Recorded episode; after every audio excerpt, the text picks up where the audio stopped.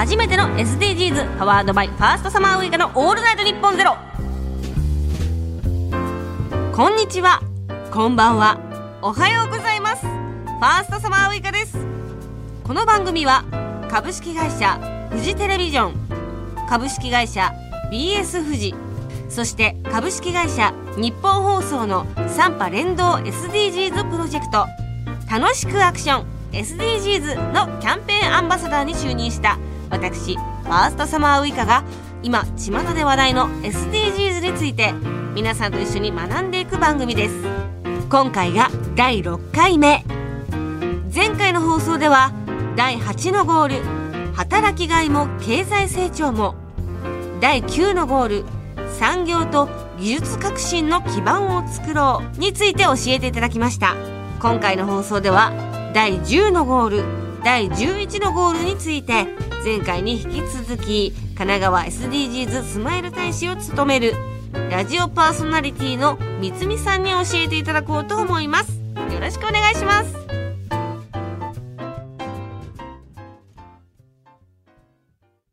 それでは今回も三つみさんよろしくお願いしますよろしくお願いします。今回も SDGs の17のゴールを一つ一つより詳しく教わっていきたいと思います。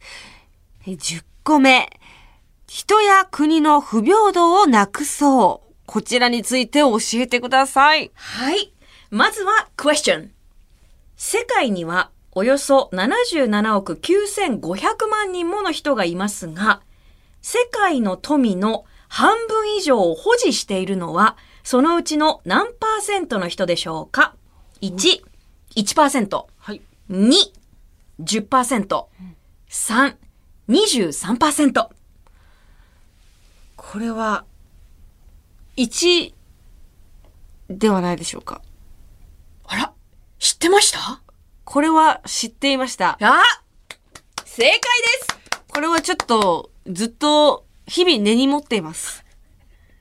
それ言うなら、はい私も、根に持った挙句大地に根を張っています。1%誰？みたいな。なってます。しかもこれね、ウイポン人数にすると、はい8人。誰？これはもう特定されているんでしょうね。きっとこれだけね。ど、特定されてはいるでしょうが、このままいっちゃうと、はい。本当に、だから貧しい人は貧しいまま、そうですよね。うん富裕層はもう、富裕層のまま。ままとなると、これ SDGs のキャッチコピーですけど、No one left behind。誰一人取り残さない。ということは無理ですようね。もう取り残しちゃってるもん。とにかくそういった富をうまく再分配する。そういった仕組みが作れたらいいと思いません？なるほど。再分配。そう。だからもう一回分配し直せば、これだけの不平等っていうのはなくなってくるよねというのが、どうやってるんだろう。その、まあ、それはあれです。課題です。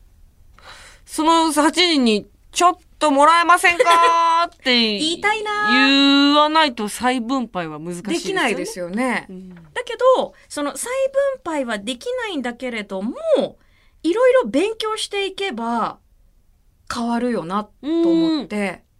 そう、だから一回ごめんなさい。ちょっとね、あの、8人がほとんど持ってるっていう風に言っちゃったんで、そっちに気持ちまあが。まあ1%、1%を、そうそうそうそこう一回まとめう。て、うん。平たくして、100、100、うんうん。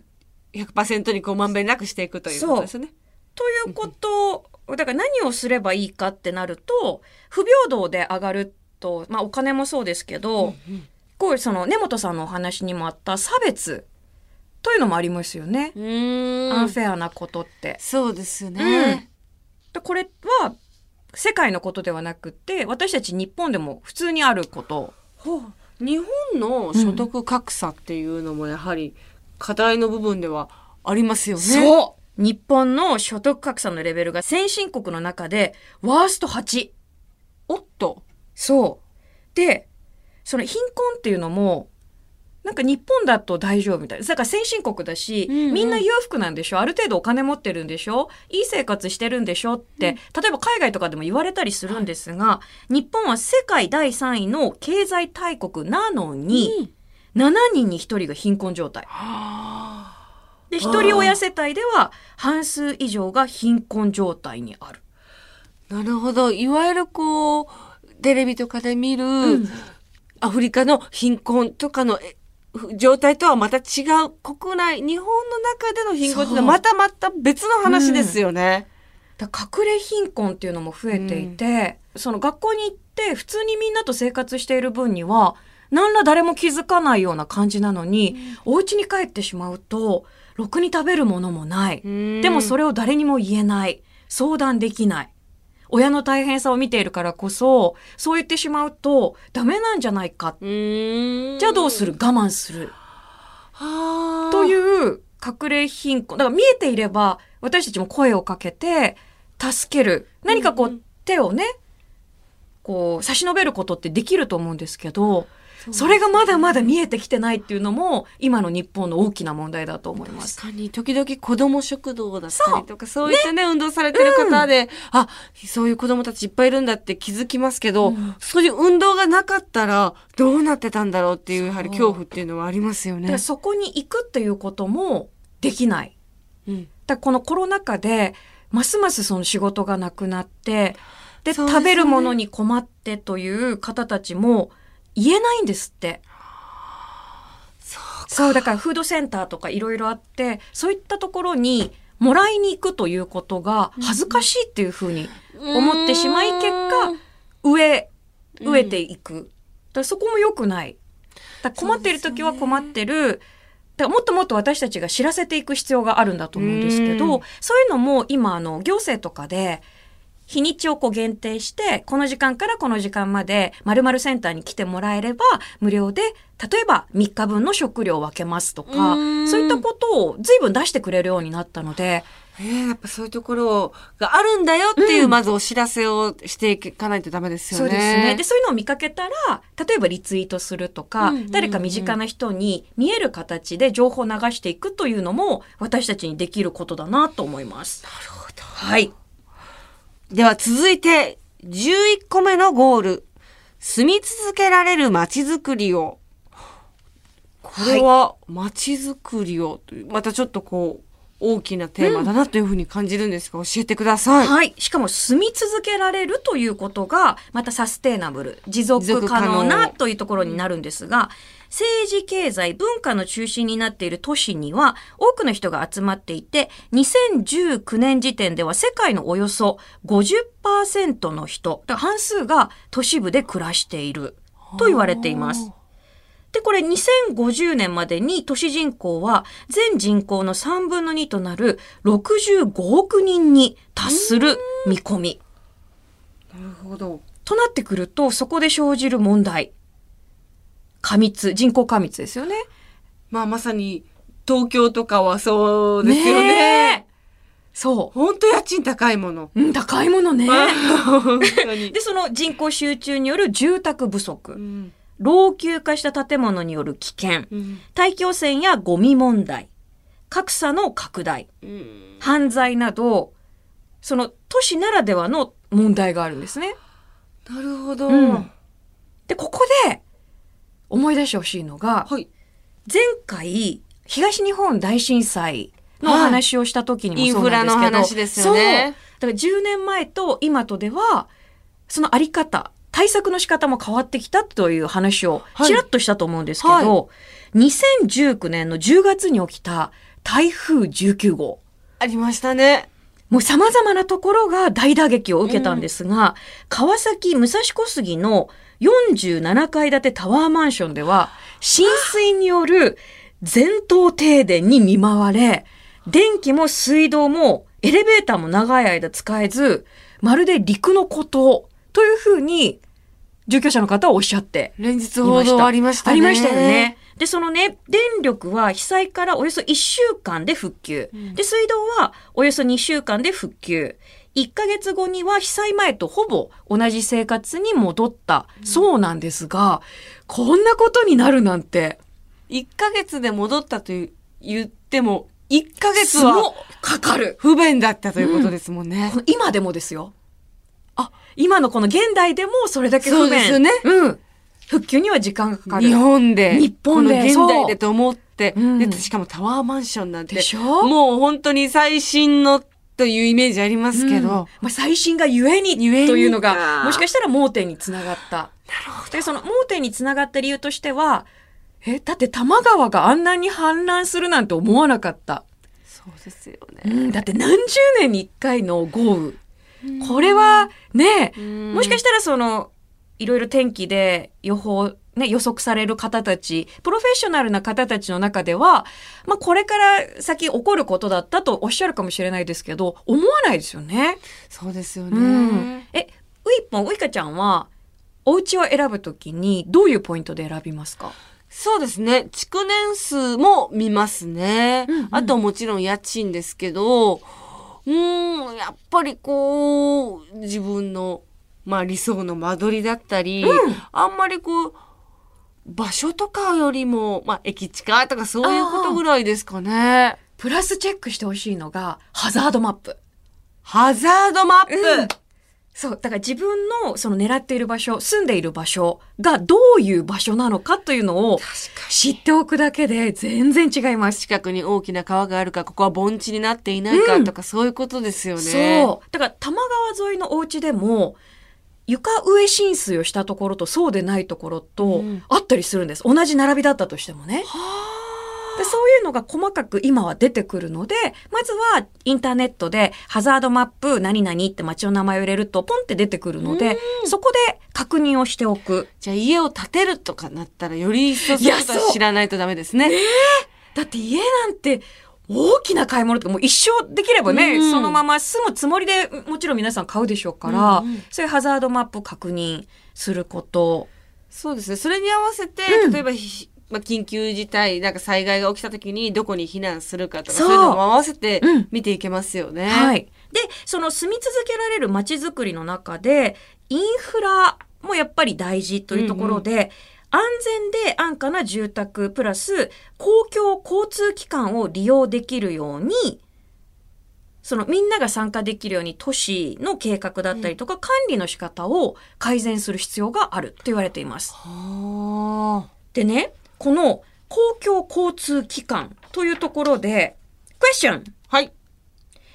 日本の地下鉄のノウハウを活かして、首都に地下鉄が整備された国はどこでしょうか、?1、ミャンマー。2、ブータン。3、インド。へ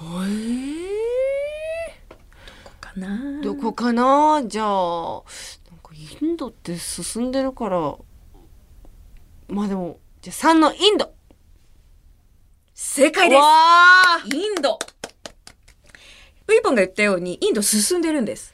その IT とかかも最先端ですもんね。だ経済成長がすごいでしょ？それによって自家用車を使う人が急増したんです。うんで、そのインドの首都デリーでは道路渋滞と大気汚染が深刻な問題だったんです。うんそこで日本が資金と技術の両面で協力して地下鉄を整備。うんで、日本の鉄道技術が海外で活躍する例としては、新幹線が有名なんですが、はいこういった大都市特有の問題解決にも力を発揮してます。